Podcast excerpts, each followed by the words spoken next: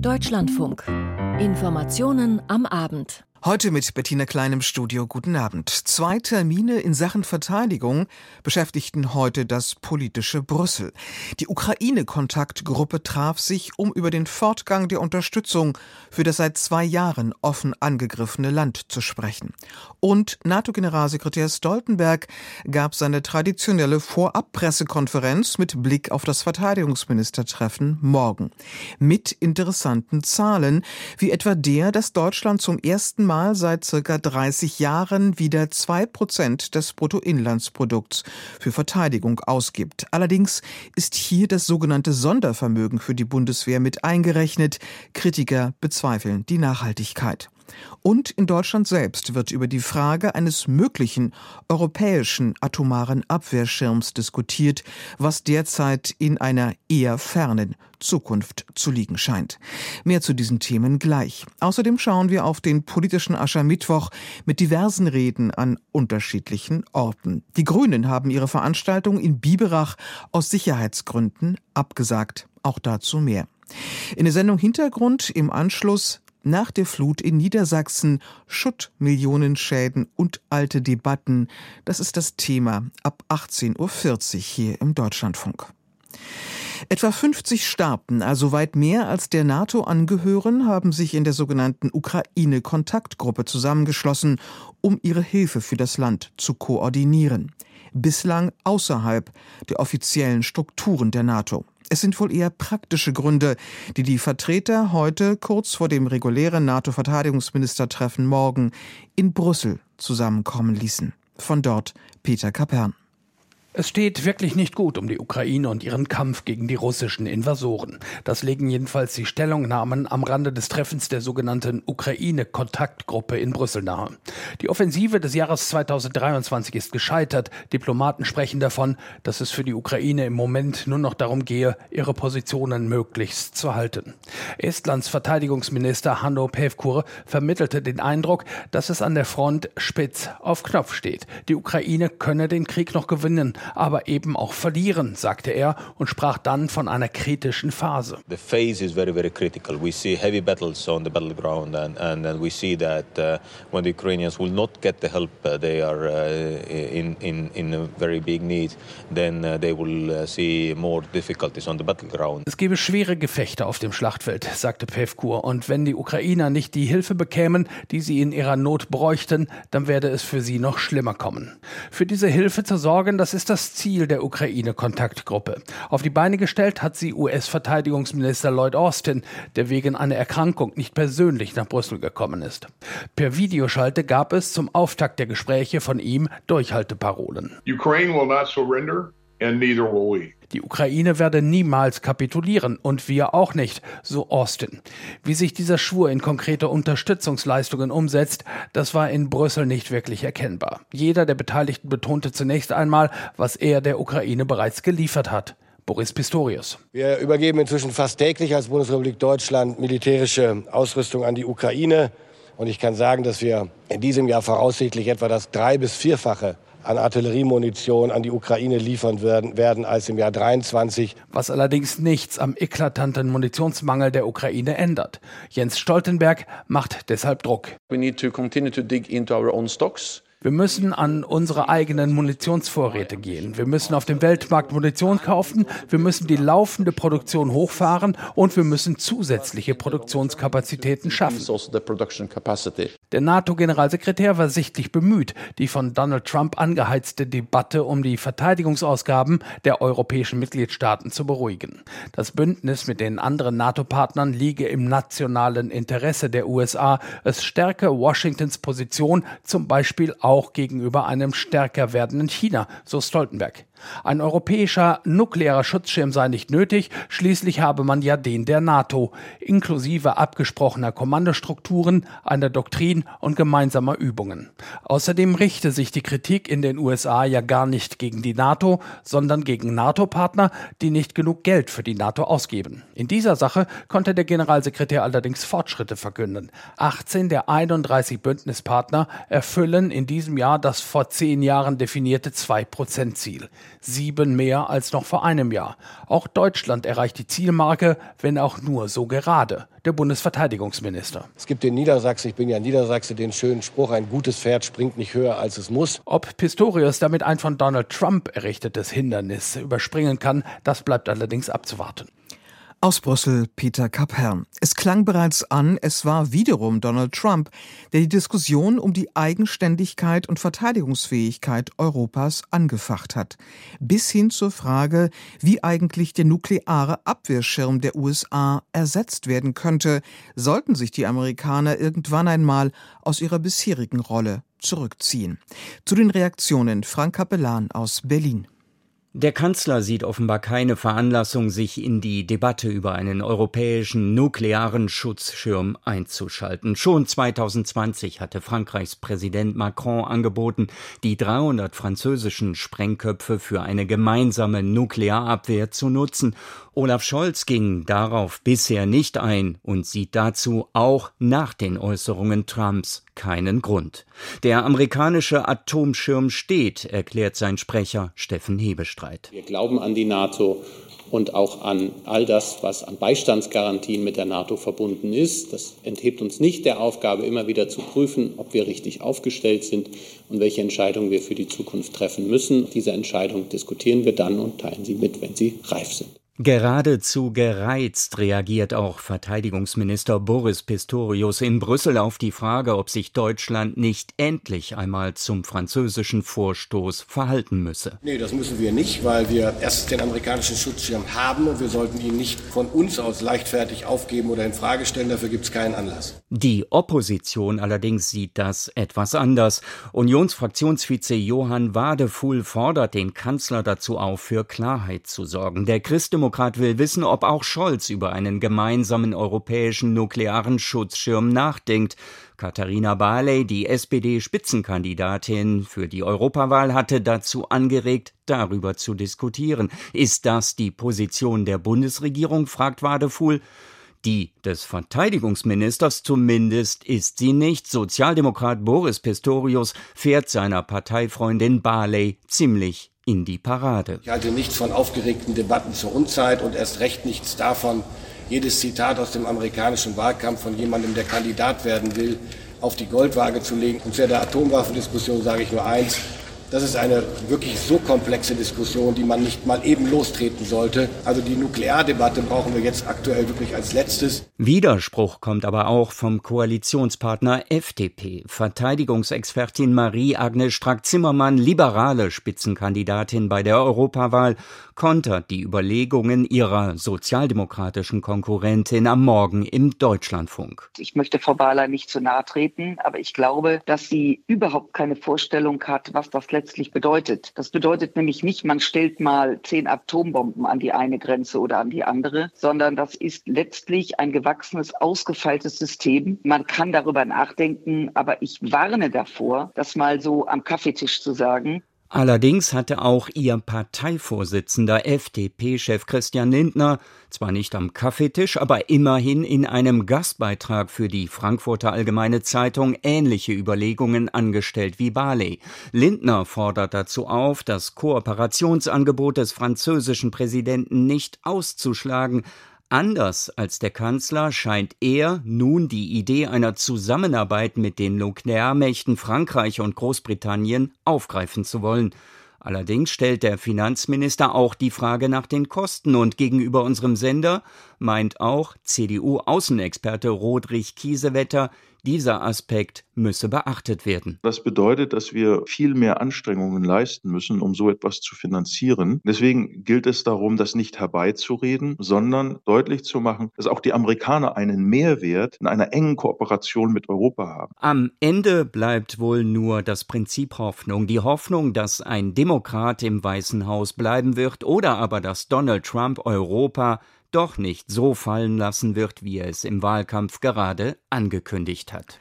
Der Bericht von Frank Capellan. Und noch kurz nach Moskau, denn auch diese Methode ist aus der Geschichte bekannt. Russlands Staatschef Putin hat ein Gesetz unterzeichnet, wodurch das Eigentum von Kriegsgegnern und, wie es heißt, Staatsfeinden beschlagnahmt werden kann. Darunter fällt etwa die Verbreitung angeblicher Falschinformationen über die russische Armee oder Aufrufe zur Gefährdung der nationalen Sicherheit. Frank Eichmann. Keine vier Wochen vergingen zwischen der ersten Beratung des Gesetzes im russischen Parlament und der heutigen Unterschrift durch Präsident Putin, mit der es in Kraft treten kann. Mit dem zügig auf den Weg gebrachten Gesetz können unter anderem Geld, Vermögenswerte und Eigentum von Menschen beschlagnahmt werden, die wissentlich falsche Informationen über die russische Armee verbreiten. Falsch ist dabei, was nicht aus offiziellen russischen Regierungsquellen kommt. Das Gesetz erweitert die ohnehin breiten Möglichkeiten der russischen Justiz gegen Kritiker der sogenannten militärischen Spezialoperation, dem Krieg gegen die Ukraine. Mit der Beschlagnahmung von Eigentum können sie nun belangt werden, auch wenn sie im Ausland leben. Verhängte Haft- oder Geldstrafen blieben bislang gegen sie wirkungslos. Besonders im Visier, so hatte es Duma-Chef Volodin formuliert, Schurken, darunter Kulturschaffende, die das Land und die Teilnehmer der militärischen Spezialoperation mit Dreck besudeln. Sie hätten den angerichteten Schaden nun auf Kosten ihres Vermögens wieder gut zu machen. Frank Eichmann aus Moskau. Themenwechsel und zur Innenpolitik. Am heutigen 14. Februar ist nicht nur Valentinstag, sondern auch Aschermittwoch. In den Karnevalshochburgen kehrt wieder Normalität ein und die Politiker gehen in die Bütt für den traditionellen politischen Aschermittwoch. Es wird in der Regel kräftig ausgeteilt und so war es auch heute. Tobias Krone mit einem Überblick über die wichtigsten Auftritte. Es sollte kein Ampel-Bashing geben, hat Manfred Weber vor dem politischen Aschermittwoch seiner CSU erklärt. Offenbar hatte der Europapolitiker das auf seine eigene Rede bezogen, denn Parteichef Markus Söder ging bei seiner Rede in der Dreiländerhalle Passau nicht gerade zimperlich mit der Bundesregierung ins Gericht. Ihr hattet eure Chance. Es ist vorbei. Macht den Weg frei. Es braucht Neuwahl. Die Ampel muss weg, liebe Freundinnen und Freunde. Die Regierung aus SPD, Grünen und FDP habe kein Vertrauen mehr bei den Bürgerinnen und Bürgern. Markus Söder ging vor allem die Grünen an. Grün sei out. Die CSU wolle kein Schwarz-Grün. Und das war auch eine Ansage an den Chef der Schwesterpartei CDU, Friedrich Merz, der eine mögliche schwarz-grüne Koalition im Bund ins Gespräch gebracht hatte. Söder befand in seiner Rede, die Ampelparteien arbeiteten gegen den Süden. Fördermittel flössen jetzt seiner Meinung nach von Süden nach Norden und auch das neue Wahl Wahlrecht zum Nachteil der bayerischen CSU sei eine Ampelsauerei. Für Unmut in Berlin sorgte eine Aussage Söders zur Umweltpolitik. Umweltministerin Steffi Lemke von den Grünen verglich er mit der DDR-Ministerin für Volksbildung Margot Honecker. Steffi Lemke stellte am Nachmittag in einer schriftlichen Mitteilung klar, sie sei 1989 gegen das DDR-Regime auf die Straße gegangen und halte den Vergleich für ebenso geschichtsvergessen wie grenzüberschreitend. Kritik von Söder erntete auch der bayerische Wirtschaftsminister von den Freien Wählern, Hubert Aiwanger, dafür, dass er derzeit auf sehr vielen Bauerndemos unterwegs sei. Auch ich gebe gern den Rat. Arbeiten ist besser als Demo-Hopping.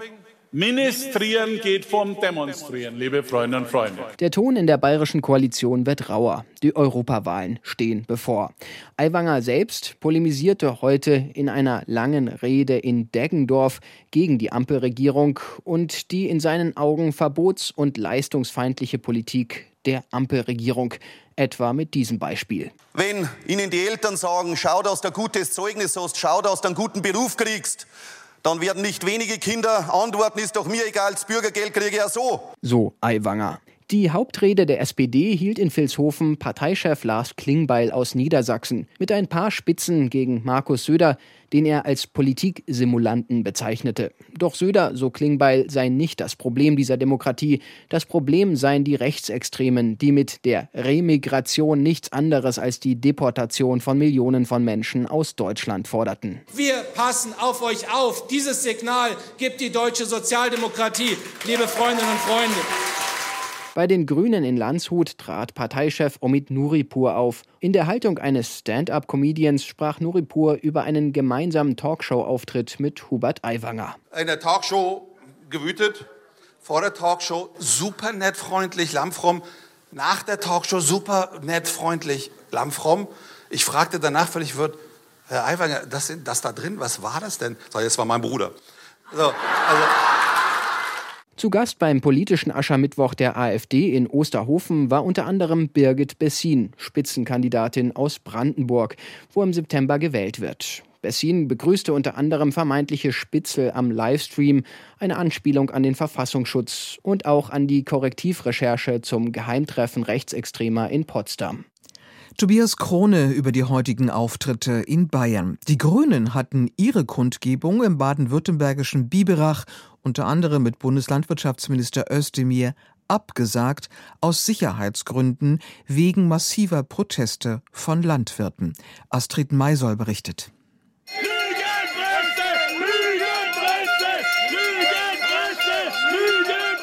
Als aufgeheizt und aggressiv beschreiben die Beobachter die Szenen vor der Biberacher Stadthalle. Schon der Weg dahin war kaum möglich, die Stadt verstopft. Vor der Halle hatten sich Traktoren versammelt. Die Landwirte sind wütend. Einige erzählen uns, warum sie hier sind. Weil es einfach in Deutschland nicht mehr geht. Die ganze Politik ist im Arsch. Mir wird nur noch geschrüpft und Zeug. Was die Regierung mit den Landwirten, mit der Bevölkerung äh, vorhat und zu viel Geld fließt ins Ausland und uns im Bürger zieht man es aus der Tasche. Also wir haben da massive Wettbewerbsverzerrungen und ich sage mal, wir als kleine Landwirte können das nicht mehr schultern. Am Ende des Tages, wir sind alle Verbraucher. Und äh, das, was da momentan alles schief läuft, betrifft uns nicht nur als Landwirt, sondern am Ende des Tages auch als Verbraucher. Doch bei Argumenten bleibt es nicht. Die Stimmung wird angespannter. Baden-Württembergs Wissenschaftsministerin Petra Olschowski schafft es trotz der Blockaden doch noch durchs Gedränge in die Halle. Es ist schon kompliziert, hier in so einer Halle zu sitzen, zu spüren, draußen steigt die Aggressivität und die Stimmung an. Man ist so in so einem Zwei-Welten-Prinzip und weiß nicht ganz genau, äh, was einen da erwartet. Die Polizei bestätigt später, Polizisten wurden draußen angegriffen. Sven Franken vom Polizeipräsidium Ulm. Es kam leider auch äh, im Vorfeld heute Morgen und am Vormittag äh, zu aggressiven Protestaktionen, auch zu aggressiven Verhalten gegen Polizeibeamten. Also es wurden Gegenstände auf Polizeibeamte und auf Polizeifahrzeuge geworfen. Die Polizei wehrte sich mit Pfefferspray und Schlagstöcken. Ein Fahrzeug wurde beschädigt, eine Person festgenommen. Mehrere Polizisten wurden leicht verletzt. Polizei und Grüne sagen nach Absprache schließlich den politischen Aschermittwoch ab. Eigentlich hätte hier Cem Özdemir, der Bundeslandwirtschaftsminister, sprechen sollen, der auch in den vergangenen Wochen bei seinen Besuchen im Land von lautstarken Bauernprotesten begrüßt wurde. Ja, ich bedauere das sehr, dass die äh, Veranstaltung in der Stadthalle, äh, der politische Aschermittwoch, jetzt so nicht stattfinden konnte. Und Özdemir stellt in Frage, wer hier eigentlich gewaltvoll demonstriert hat. Das sind nicht die Bauern, das ist nicht die Landwirtschaft. Ähm, man konnte an den Kennzeichen ja sehen, dass viele gar nicht aus dem Flecke waren, gar nicht von hier waren, äh, sondern von außerhalb. Die grüne Politgröße Jürgen Trittin, die auch zu Gast auf dem politischen Aschermittwoch sein sollte, bewertet die Absage als eine Niederlage für die Demokratie. Ähnlich scheinen das auch viele Passanten in der Umgebung der Biberacher Stadthalle zu sehen. Ja, ich finde das äh, unmöglich. Das ist der Todesstoß für die Demokratie. Wenn der, ich sage es jetzt einfach mal etwas bösartig, der Mob auf der Straße gewinnt, dann äh ist das ärgerlich und erinnert mich stark an die Weimarer Republik. Es ist schade, dass die Bauern nicht imstande sind, friedlich zu demonstrieren. Also Demokratie ist das nicht, finde ich. Ich finde es einfach jetzt richtig schade. Wir hätten hier auch zeigen, dass es auch noch andere Bauern gibt und das sage ich ganz klar, wo auch anders denken. Ja, ich weiß auch nicht so richtig, was ihr jetzt erreichen wolltet äh, mit dem Demonstrieren. Jetzt gibt es eigentlich keinen Dialog mehr. Jetzt sind nur Fronten geschaffen, die immer schlimmer werden. Eindrücke aus Biberach von Astrid Maisoll. Und zum politischen Aschermittwoch und seinen Ritualen hören Sie auch einen Kommentar hier im Deutschlandfunk um 19.05 Uhr. Zu unserem nächsten Thema. Im Anlegerprozess gegen Volkswagen und dessen Hauptaktionär Porsche wegen manipulierter Abgaswerte hat der ehemalige Konzernchef Winterkorn eine Verantwortung von sich gewiesen. Er sei nicht in die Entscheidungen über die Entwicklung oder den Einsatz von illegalen Abschaltvorrichtungen eingebunden gewesen, so Winterkorn heute vor dem Oberlandesgericht in Braunschweig. Mehr dazu von Torben Hildebrand. Zum ersten Mal seit dem Bekanntwerden des VW-Skandals sagt Martin Winterkorn vor einem Gericht aus. Im Saal sitzen sich nicht nur zwei Dutzend Anwälte gegenüber, im Publikum sind auch ein paar alte VW-Mitarbeiter, heute Rentner und Prozessbesucher. Einer von ihnen ist Horst Überscheer. Ich kenne Herrn Winterkorn seit 1993 und ich kenne ihn als ein Qualitätsfanatiker, der auch sich kaum manchmal beherrschen konnte. Er war aber nicht nachtragend. Martin Winterkorn, der detailverliebte Ingenieur, der tief in den Themen steckte. Was hat er vom Dieselskandal bei Volkswagen gewusst? Glaubt man Winterkorn selbst, dann hat er gar nichts davon mitbekommen. Zum Auftakt des Verhandlungstags verließ der 76-Jährige eine Erklärung. Kernpunkt, eine Betrugssoftware habe er weder gefordert noch gefördert oder auch nur geduldet. Winterkorns Linie, hätte er von dem Betrug gewusst, hätte er sofort eingegriffen. Ist das realistisch? Klägeranwalt Axel Wegner bezweifelt das. Kopf in den Sand stecken entlastet den Vorstand selbstverständlich nicht. Denn wenn man bewusst wegsieht, dann ist es ähnlich zu behandeln, als hätte man hingesehen. Winterkorn beteuert vor Gericht, auch von verschiedenen technischen Fachbegriffen, die den Betrug nahelegen, habe er nie gehört. Mehrfach beruft er sich außerdem auf Erinnerungslücken.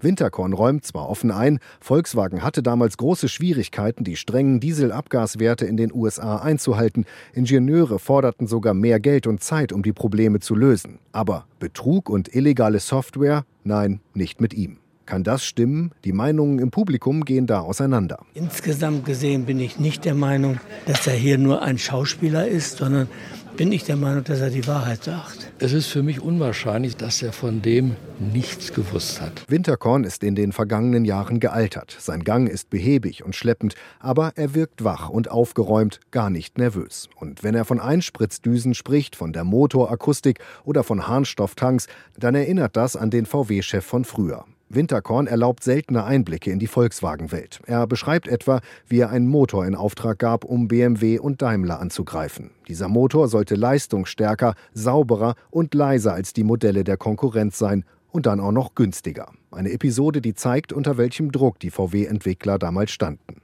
Stundenlang steht Winterkorn Rede und Antwort. Und doch ist Klägeranwalt Axel Wegner am Ende enttäuscht. Also Herr Winterkorn hat uns mit seiner Aussage nicht weitergebracht. Der Anwalt ist der Meinung, auch wenn Winterkorn tatsächlich nichts mitbekommen hat vom Betrug, so hätte er an verschiedenen Stellen zumindest nachfragen müssen, wie genau die Dieselprobleme in den USA gelöst wurden.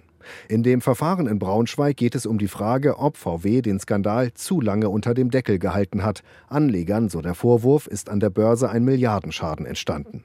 Martin Winterkorn ist nur Zeuge. Das kann sich ändern. Gut möglich, dass er sich in einem Strafprozess noch in diesem Jahr als Angeklagter verantworten muss. Die meisten Fragen werden ihm dann bekannt vorkommen.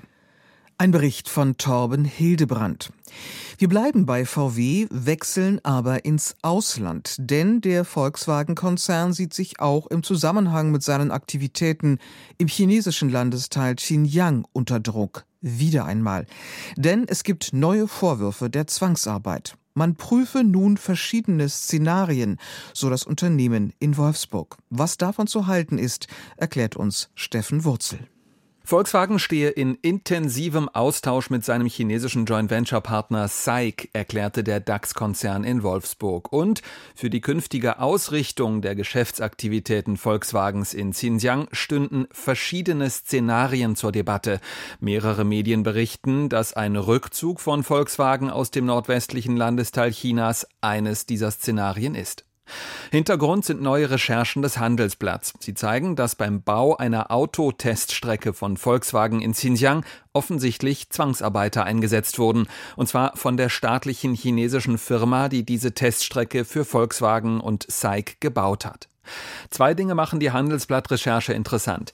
Erstens kam der Hinweis auf die mögliche Zwangsarbeit beim Teststreckenbau von einem Volkswagen-internen Whistleblower. Diese Hinweise konnte die Zeitung gemeinsam mit dem anerkannten Xinjiang-Forscher Adrian Zenz verifizieren.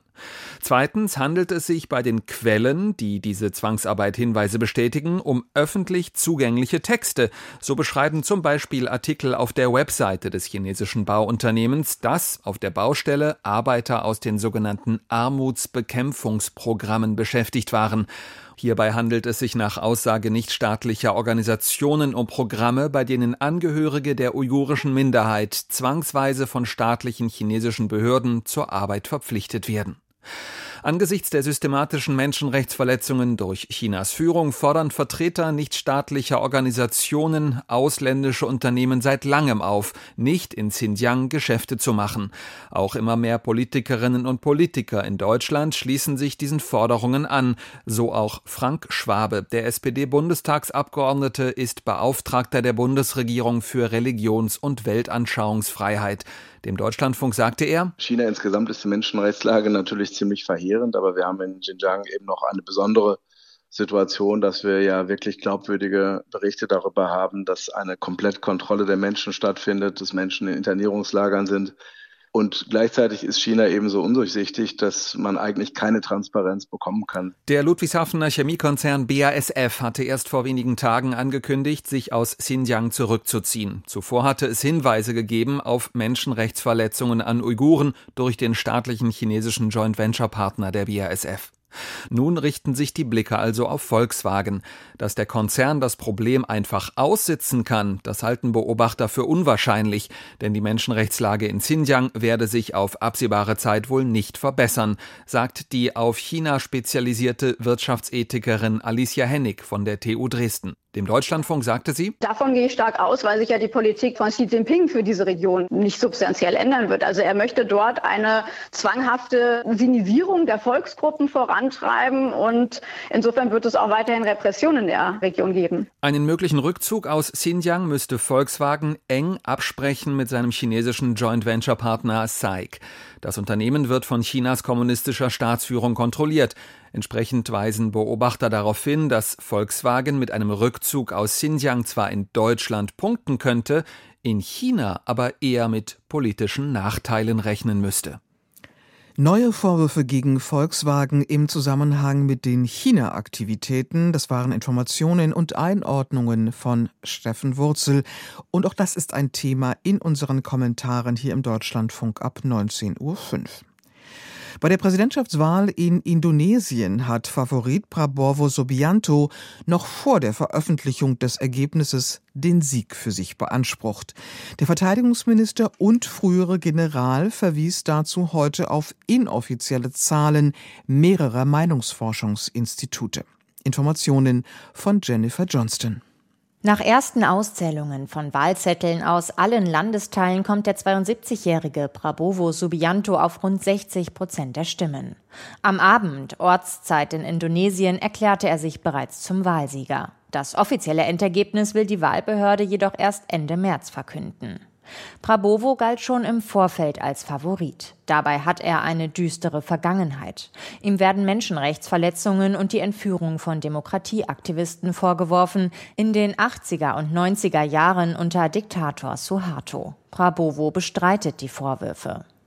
Zwei Faktoren waren laut Beobachtern ausschlaggebend für seinen voraussichtlichen Wahlsieg. Ein cleverer Social-Media-Wahlkampf und sein Vizekandidat, der 36-jährige Sohn des beliebten aktuellen Präsidenten Joko Widodo. Damit konnte er besonders bei den jungen Wählern punkten, die mehr als die Hälfte der Wahlberechtigten ausmachen.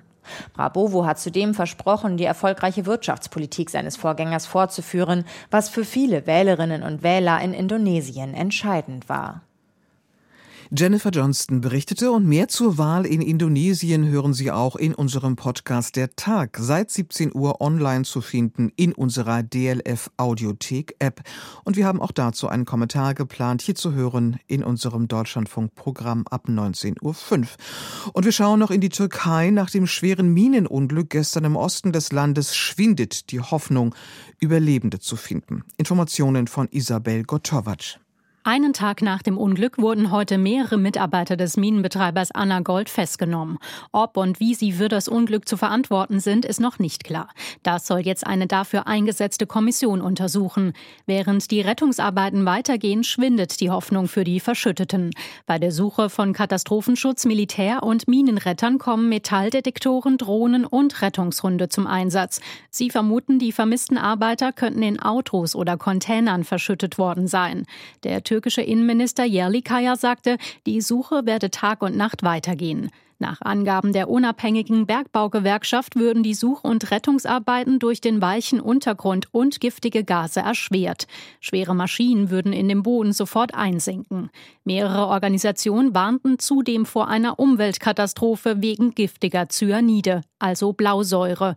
Diese werde bei der Herstellung von Gold freigesetzt. Das Cyanid könnte in den nahegelegenen Fluss Euphrat gelangen. Regierungsvertreter dementierten das zunächst. Die Betreiberfirma Anagold erklärte, durch den Erdrutsch sei keine Umweltverschmutzung entstanden. Nach Angaben des türkischen Umweltministeriums sei ein Abfluss von der Mine zum Euphrat vorsorglich abgedichtet worden. Isabel Gotovac mit ihrem Bericht zum Abschluss dieser Ausgabe der Informationen am Abend. Am Mikrofon war Bettina Klein. Danke für Ihr Interesse und noch einen schönen Abend.